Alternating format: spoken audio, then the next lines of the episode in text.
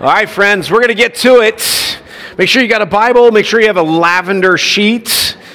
We will need both today. Before we get started, let's pray. Can we do that? Good and gracious Father, we say thank you that you draw us in today, and not only into worship, but the opportunity this morning we have to study your scriptures and what it means to become a person of love as we live out these commands given to Israel so many years ago, and yet wisdom for us as we live in Christ. So, Father, I pray blessing today. I pray for the conversation to be fruitful, informing.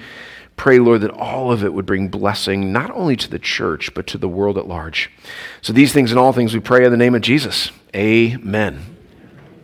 All right, a couple of things around your table as we get started this morning. We're coming in to commandment number 3, a practice that we, obviously as Holy Cross, are talking a lot about and what it means to remember or to observe the Sabbath. What does it mean to practice that? So we're going to get into all those things today.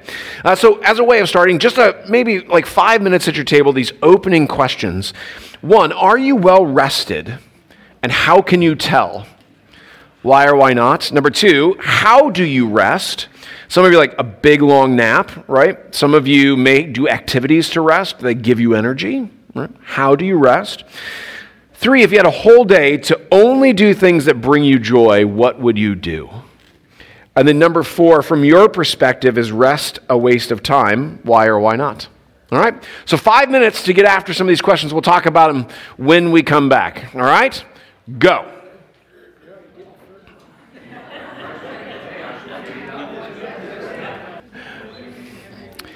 All right, come on back. We're not going to talk about all these questions because we've got lots to get through. But I am just by show of hands. How many of you believe that you rest well? How many believe that you rest well? However that is, right? However you're going to rest, you rest well. How many of you struggle to rest well? All right. Well, let's dig in. Let's dig in a little bit. A couple of quotes here that I think set the frame for the rest of our time together. The first is from Maya Angelou. She says, every person needs to take one day away, a day in which one consciously separates the past from the future. Jobs, family, employers, and friends can exist one day without any one of us. And if our egos permit us to confess, they could exist eternally in our absence. Now, friends, that particular quote may make us uncomfortable, but she's zeroed into truth. Each person deserves a day away in which no problems are confronted, no solutions searched for. Each of us needs to withdraw from the cares which will not withdraw from us. And John Lubbock, this is he's a theologian, contemporary theologian. He says, to lie sometimes on the grass under trees on a summer's day, listening to the murmur of the water or watching the clouds float across the sky, is by no means a waste of time.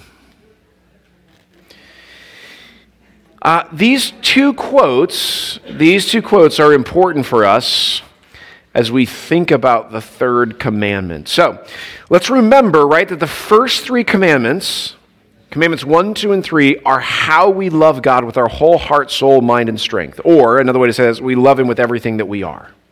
Right? Remember that first table of the commandment when God says, when Jesus says, these are the most important commandments is this, love God with your whole heart, soul, mind, and strength. He is summarizing commandments 1 through 3. This is how we love God with our whole heart, soul, mind, and strength. So commandment number 1, why don't you just write it down? We should know it by now. Commandment number 1 is what? Right? You shall have no other gods.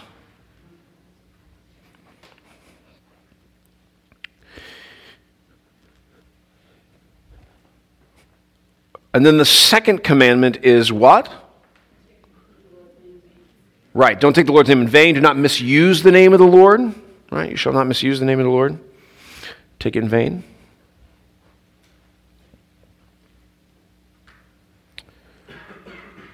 So to love God with our whole heart, soul, mind, and strength means we're going to have no other gods, right? The affection and attention of our hearts is solely on him. And when that's true, then our lips are going to use his name in careful and purposeful ways. And now commandment number 3, remember the Sabbath day, or observe the Sabbath day and keep it holy. So again, these 3 summarize ultimately what it means to love God with our whole heart, soul, mind, and strength. And I think it's interesting that in this case, commandment number 3, remembering a Sabbath day, is part of how we love God with our whole heart, soul, mind, and strength. Now, what do we mean? What does the commandment mean? So here's Luther from the Small Catechism, right? What does this mean? It means to honor the Sabbath, remember the Sabbath day, keep it holy. It means we should fear and love God so that we do not despise preaching and his word, but hold it sacred and gladly hear and learn it. Luther says, this is the meaning, right? That we should fear and love God so that we do not despise preaching and his word, but hold it sacred and gladly hear and learn from it. So this is Luther's explanation, Small Catechism, but my question is that all it means? I don't say this often, but I am going to say it today. I think Luther is missing a whole chunk of what it means to remember the Sabbath. This is certainly part of it. It's just not all of it. I rarely disagree with Luther, but in this case, I really do. I just think he could have added, right? And he chose not to. And we'll get to why his meaning here is what it is, and why I think he's missing a big chunk of what it means to remember the Sabbath. We'll get to that in just a little bit. Okay? I promise that we'll come back to it. And I think he probably has good reason not to include the parts that I think he should have. Yeah. Yep. Maybe he was observing the Sabbath on the day. Yes, it could have been the Sabbath day in which he was thinking up these things. And so, just trying to lay it there. So true. So true. We'll get there because I do think, again, I do think him not putting in what we're going to talk about is representative of what's happening in his local context. And we'll talk about that in a second. All right, so the word Shabbat, where we get the word Sabbath, the word Shabbat has several meanings, right? As a verb, it literally means to stop or to rest. To stop or to rest. If you Shabbat something, you stop it, right? Sounds, if you're not careful, that sounds almost dirty, right? Shabbat it. Just stop, rest, right? But it can also mean, in some of its other forms, it can also mean worship and delight. And those are meanings. So if you think of a dictionary, right? If you think of a dictionary and you get a word, you sort of have the first meaning, the second meaning, the third meaning, the fourth meaning, right? And sort of all these meanings. Worship and delight comes down in sort of like the fourth and the fifth meaning. It is a part of the meaning of the word Shabbat. It's just not its primary meaning, which is to stop or to rest. All right? But it does mean those things, and I want us to hang on to those things for sure. All right, we're going to need Bibles. We're going to look at Exodus chapter 20 and Deuteronomy chapter 5. So if you want to look up both of them simultaneously, maybe put one in Deuteronomy, like a piece of paper or a pencil, or figure out a way to keep that page, because we're going to look at Exodus first, and then we're going to look at Deuteronomy, and we're going to look at them kind of right next to each other. Because as I said last time, what I wanted you to do was to read these texts and to note what's the same, but also what is different and why we should care about those differences. So we're going to look at those. This morning. So Exodus 20 and Deuteronomy 5. So again, put something in Deuteronomy 5, hold on to Deuteronomy. We're going to look at Exodus first. Exodus 20, we're going to start at verse 8 of Exodus 20. Okay. It says, remember the Sabbath day to keep it holy. 6 days you shall labor and do all your work. But the seventh day is a Sabbath Here it is, to Yahweh your God. On it you shall not do any work, you or your son or your daughter, your male servant or your female servant or your livestock or the sojourner who is within your gates. For in 6 days Yahweh made heaven and earth, the sea, and all that is in them. And then he rested on the seventh day. Therefore, Yahweh blessed the seventh day, and he made it holy. Now, I want you to keep a finger in that for a second. We're going to go back to Deuteronomy chapter 5, and let's just look at these right next door to each other.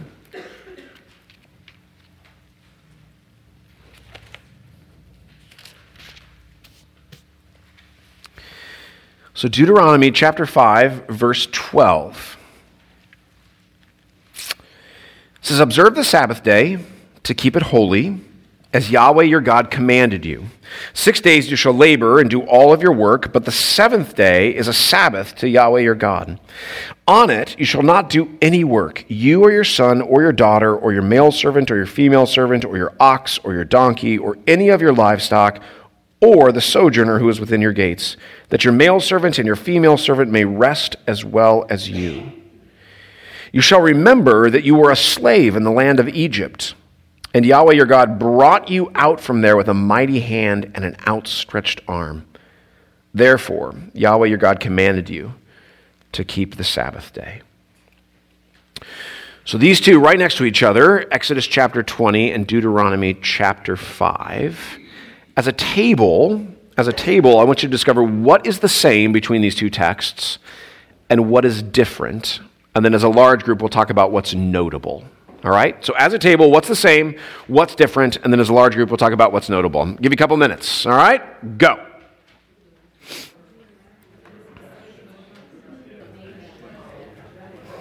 All right. Let's chat a little bit about this. Can we agree?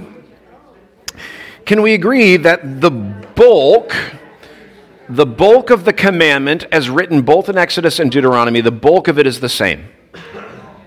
Yeah? The bulk of it is the same. It is interesting, this is the commandment that uses the most words, even in the Hebrew. There's more words for this commandment than the others.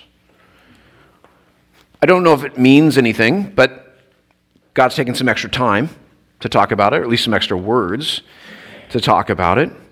So what's different then between the Exodus version and the Deuteronomy version? What are the big differences, Denise?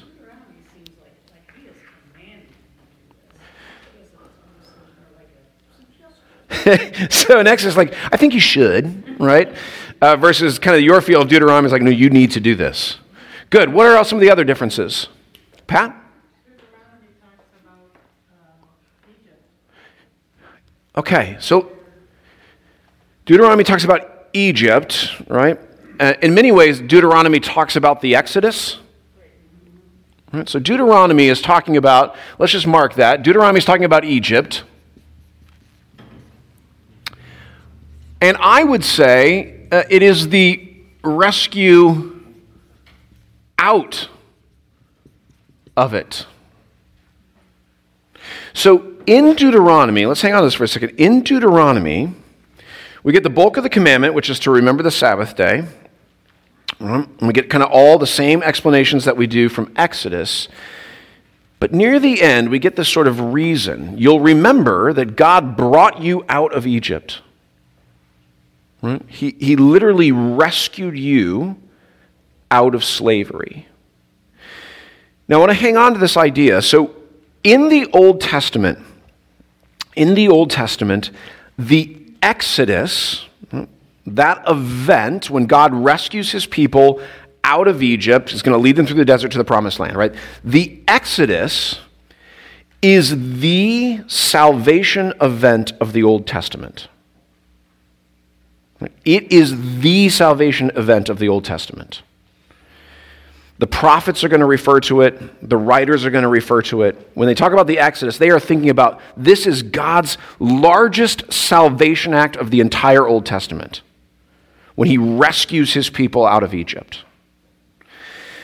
And because that's true, With Deuteronomy, I want us to hang on to this idea of salvation. It's important.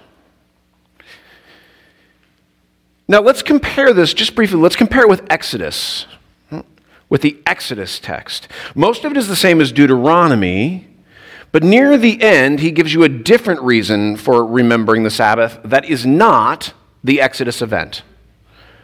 Why do we keep the Sabbath in the Exodus text? Yeah, so in some ways, we hearken back to the creation, right? That in the creation, God took 6 days to make everything that we know, and then he took 1 day to rest. Right? And because God did it this way, you do it this way. Right? Remember the Sabbath day, because in many ways it's sort of written into the creation, that there is a rhythm that God himself abided by, and so we should. So we're keeping these two things in tension for a second. I want us to hold on to these. In the Exodus text, we remember the Sabbath day because it is, in many ways, the rhythm of creation. It is the rhythm that God himself did. The Deuteronomy text is we keep the Sabbath. We keep the Sabbath because it is somehow connected to salvation. It's somehow connected to salvation events.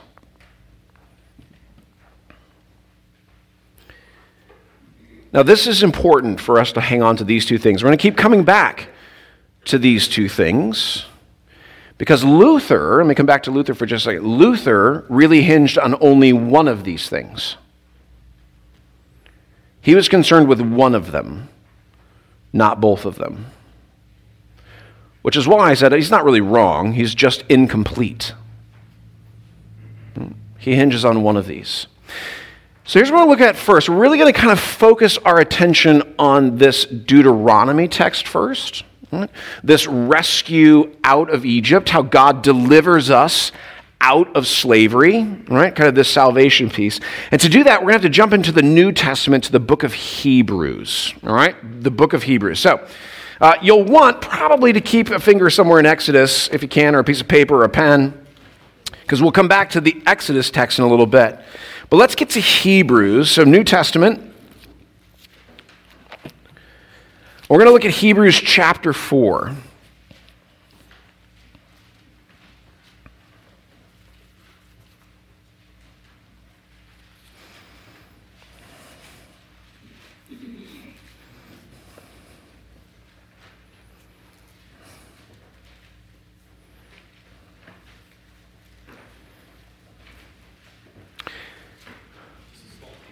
Yeah. Yep.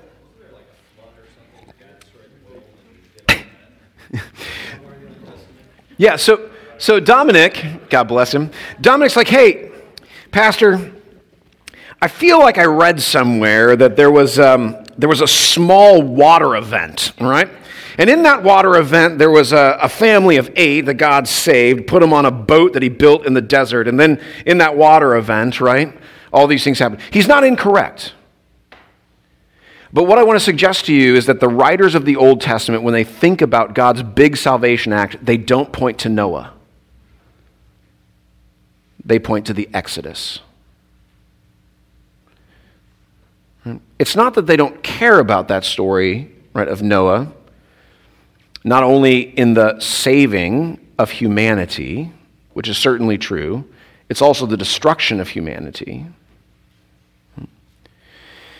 But all the right, like the prophets, bless you, the writers of the Psalms, right, when they refer to kind of the salvation event of the Old Testament, they look to the Exodus. Right? So there are other moments, Dominic's not incorrect, there are other moments where God has exercised his saving work for his people. So that if I'm stacking them up from the Old Testament writers, the Exodus is the top. Yeah. All right. All right, Hebrews. Let's look at Hebrews chapter 4. Now, to get into Hebrews chapter 4, just a little bit, we're going to remember that the writer to the Hebrews is trying to give us a picture, early Christians a picture really, of what it means to faithfully follow after Jesus. And he's going to paint the picture that Jesus is greater than Moses, that Jesus is greater than Abraham, that Jesus is greater than angels, right? He's pointing to the greatness of Jesus and what it means to follow faithfully. Now, in Hebrews chapter 3, I know that I said 4, but in Hebrews chapter 3, just a little bit before, the writer to the Hebrews begins a conversation about what it means for the people of God to rest.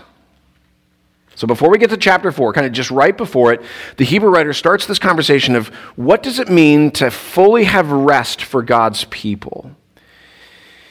Now, if you want to look at chapter 3 briefly, I'm going to read right at verse 7 of chapter 3, and then I'll get to 4.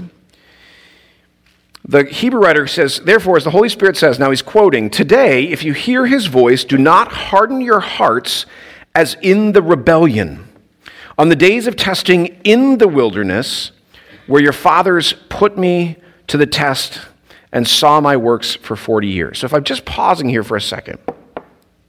The days of the rebellion, what days is he referring to? The what? Not the golden calf. That's a good guess, though.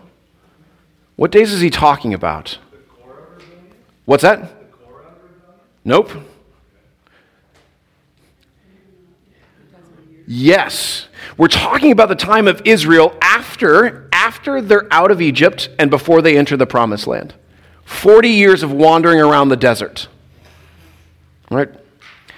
Because you'll remember, if you think back to the Exodus story, here we are again, Dominic, right? We're back to this story again. If we think back to the Exodus story, God rescues his people out of Egypt and takes them to the promised land, right? Shows them where he wants to deliver them. God's people send in a couple of spies to check out the promised land. Those spies come back and they give a report that basically says, I don't think we can do it. Except for two spies, Joshua and Caleb, they're like, no, we can do it. God's got it. Right? Well, they go with the 10 rather than the 2. In other words, in that moment, they failed to trust that God can deliver on his promise. And what's the result? They get to wander around for 40 years. Why? Because in 40 years, that generation will have died off. That's the reason why. So when he's talking about the rebellion, this is what he's talking about, right? Entering into the promised land and not trusting that God's going to actually take them to the land of what they would call rest. So in verse 10 of chapter 3, I was provoked with that generation and said, they always go astray in their heart. They have not known my ways. And so as I swore in my wrath, listen, they shall never enter my rest. So they're going to wander around for 40. God bless it. We're going to die off a generation. So let's get to chapter 4 now. So he's starting the conversation about God's people entering into rest.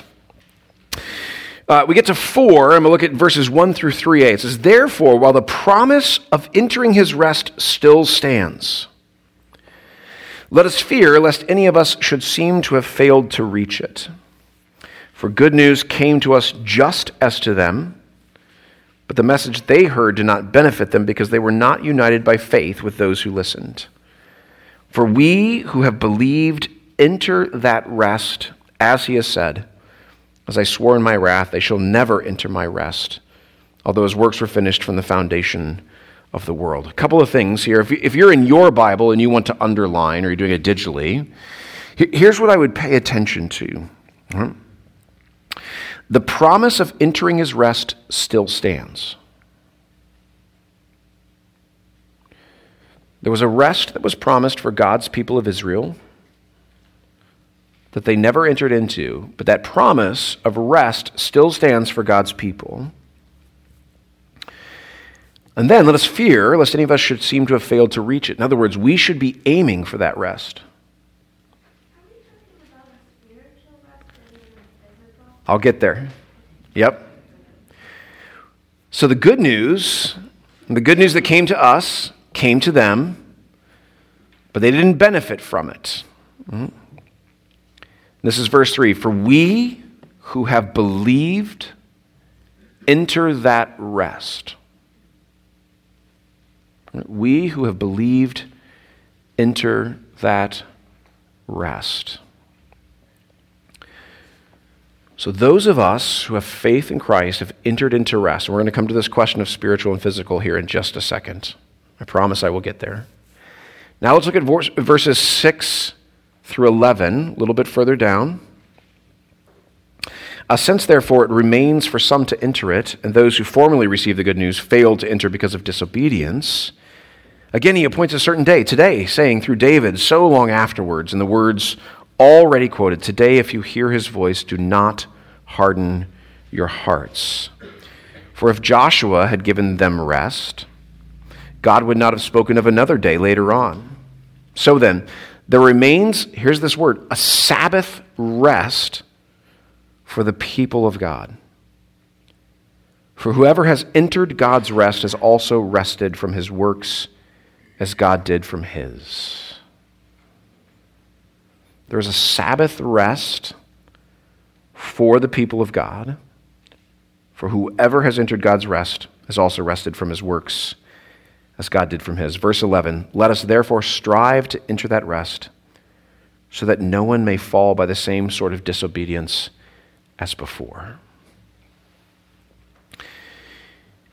The writer to the Hebrews recognizes that there is a Sabbath rest for God's people. Right? And what the writer of the Hebrews is doing, and this is to our point, the writer of the Hebrews is hinging similar to Deuteronomy.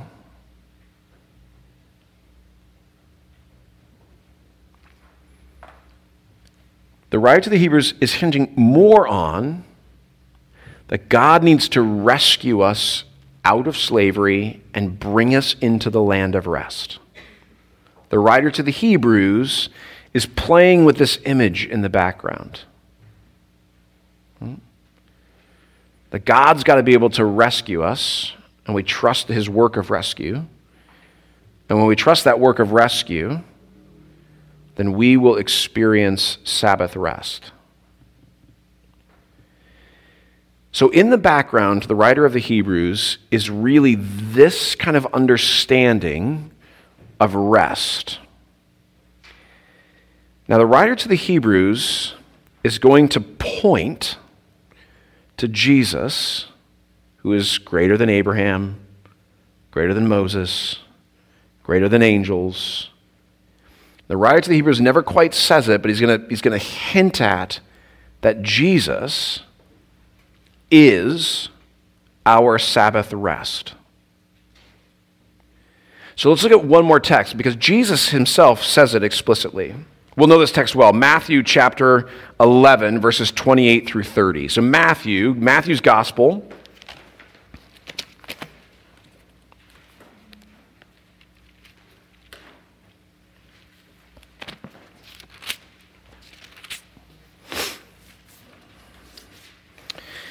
We're going to look at verses 28 through 30. So Matthew chapter 11, verses 28 through 30.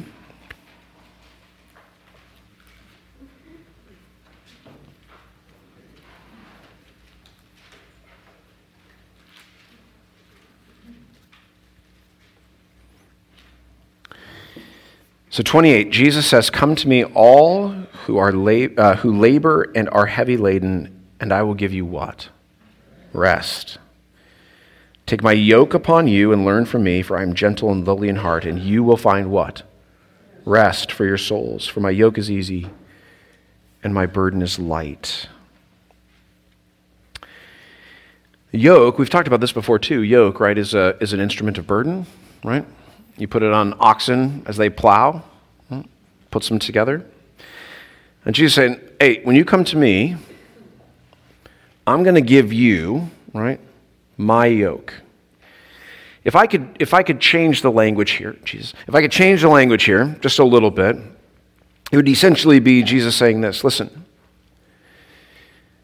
if you're worn out and tired, and the context here of the text is if you're worn out and tired from trying to find freedom for your souls, If you're worn out and tired from trying to earn your way to the Lord, if you're worn out and tired from trying to achieve so that God would recognize you, Jesus is saying, come to me, and the work that I'm going to do on a cross and through an empty tomb, that yoke which I wear, the fruit of that work is going to be yours.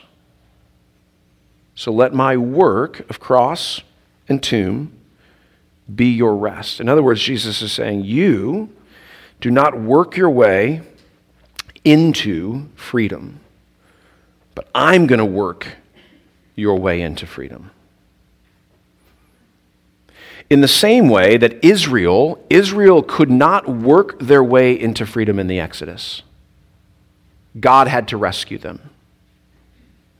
Jesus is saying the same thing. You cannot work your way into freedom. And if you're tired and worn out from that work of trying to get to freedom, guess what? Come to me and let my work give you the freedom. Let me take you into the promised land, or as the writer of the Hebrews says, I'm going to take you into Sabbath rest, where you get to enjoy communion with the Lord and be with him, not only today, but every day. So on one hand, as we say here, Jesus is our Sabbath rest. His work, not ours, and his obedience, again, not ours, gives us an eternal rest, one in which we get to commune with God, right? Today and every day. And in that eternal rest, there is nothing but joy and delight. When we get to be with the Lord forever, there's nothing but joy and delight. So in Christ, we have Sabbath rest for our spirit and one day for our bodies. Right? We have Sabbath rest now for our spirit and one day our bodies. In other words, the work of Christ is our rest. And this, friends, forms the basis for Luther's understanding of the third commandment. We should fear and love God so that, right, we gladly hear the preaching of the word and learn from it. Why? Because Luther knows that we cannot earn our way to that Sabbath rest. The only way we get to that Sabbath rest is in the work of Christ. Christ alone, by faith alone, right? Which comes from the word alone. So Luther is really hinging on this side, right, of the Deuteronomy side, of knowing that you can't earn your way into that Sabbath rest, but that God's work in Christ is going to earn your way into that Sabbath rest. So he focuses here because at his time, right, he wants people to get that there is nothing you can do to enter into that Sabbath rest. And at the time of Luther, guess what? The church was teaching what? Oh yeah, you can do lots of things to earn your way in. So we can see, right, we begin to see that Luther, responding to his culture, is really kind of focused on the Deuteronomy side, the salvation side, right? That our rest comes in Christ. That eternal rest, right? We have eternal rest now, Sabbath rest for spirit. We will one day have it for body as well. And this is true. But here's the question. Luther doesn't address this at all. So this isn't inaccurate, it's just, as from, again, my perspective from Luther, it's incomplete. What do we have to learn about Sabbath as creation's rhythm? In other words, if Christ is our Sabbath rest, do we need to practice the Sabbath? In other words, do we need to kind of get into this 6 days of work and 1 day of rest pattern? So, as a table, I would love for us to try to come to a conclusion. If Christ Jesus is our Sabbath rest, do we actually have to practice the 6-in-1 rhythm that God set up in the creation? All right? Couple minutes to solve what theologians have been trying to solve for thousands of years. I have trust in you. Couple minutes. Go. We'll come back to it.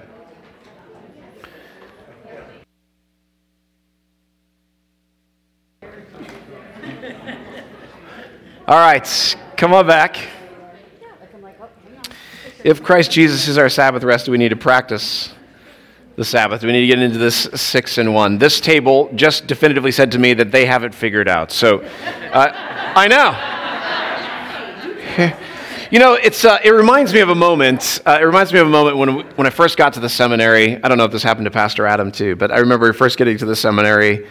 And a professor kind of saying, hey, you know, the next 4 years is going to be a lot of you trying to figure things out. And if you think you have it figured out, you're probably wrong. In fact, if you have it figured out, you're probably a heretic. So here we go. This will be a great moment. I'm just kidding.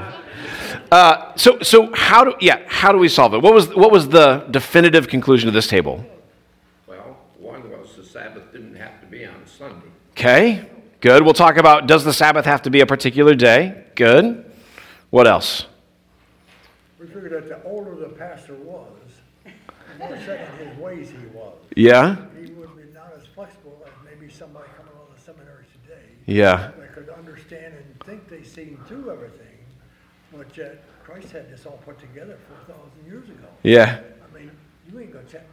You can change his ways. But it's not going to fly. Yeah. So, first of all, I love Dwayne's kind of opening, like, well, depending on the age of the pastor, right? That's good. So good. Hey, where would you in the timeline of pastors? No, Dwayne, I don't answer that question actually. But no. So what Dwayne is saying, what I think is really what's really good is, you know, depending on the pastor's experience. They may be more set in their ways than less set in their ways, right? But at the end of the day, we don't get to argue with the way Jesus set up the world, right? Whether I'm new or old. Right? What else? Do we have to do it? Should we do it? What do you reckon? Larry? Well, we kind of flipped it around differently. Okay. We're focused on the word rest, but what is the picture? Battery levels up. Okay. So if you're being trained for 6 days, yep, it's probably a good idea to stop doing those things, mm-hmm, and take a day or a portion of time to plug back into the things that build your battery back up again, so that you can go into the next 6 days of whatever it is that you do or don't do, but that's going to be bringing that battery back. Yeah. So Larry is just saying that instead of thinking about rest, we're thinking about what gives us energy, right? So kind of turn that around. If I've been laboring for 6 days, right, with my mind and my body, and I'm wearing those things down, it seems appropriate then that we should take a day in order to let those batteries be charged back up, right? Body and mind, right? And it shouldn't be, I would argue, shouldn't be separated from this. I also need my spirit recharged, right? I can't leave this, right? You could fall off the horse in either direction, I think. Any last comments? What do you think? Do we need to practice it, Tammy? I have a question. When God rested on the seventh day, everything was perfect. Yeah. How does he rest today now when he's got millions of people badgering him every single day? So, I was looking for an answer from Tammy. I got a question instead. That's great. Tammy's question. Right, so when God rested in the order of creation, he rested when all things were still perfect. Right? All things were still perfect. The creation was still perfect. He gets to just walk in the garden in the cool of the day with Adam and Eve, right? Just chilling, right? Which is remember. Yeah. It's good. So there is a call to remember it. Tammy, I think it's worth remembering, right to your question, that creation is broken, but the Lord is not. Right? God isn't broken. God is still in perfection. Now, how, in his perfection, he could still rest, we would chalk this up in theology to the hidden things of God. Right? Because we're imperfect and we're trying to describe perfection, we're limited in that. Right? But it's a great question. When there's so many needs around the world, how does God take a moment and say, you know what? Just going to be. Yeah. Well, we're out of time, so that's good. Now, here's the thing. It's a little bitter. Here's the thing. We will address it, and I think it's really important that we address it, because I absolutely believe that these two things need to work in tandem, right?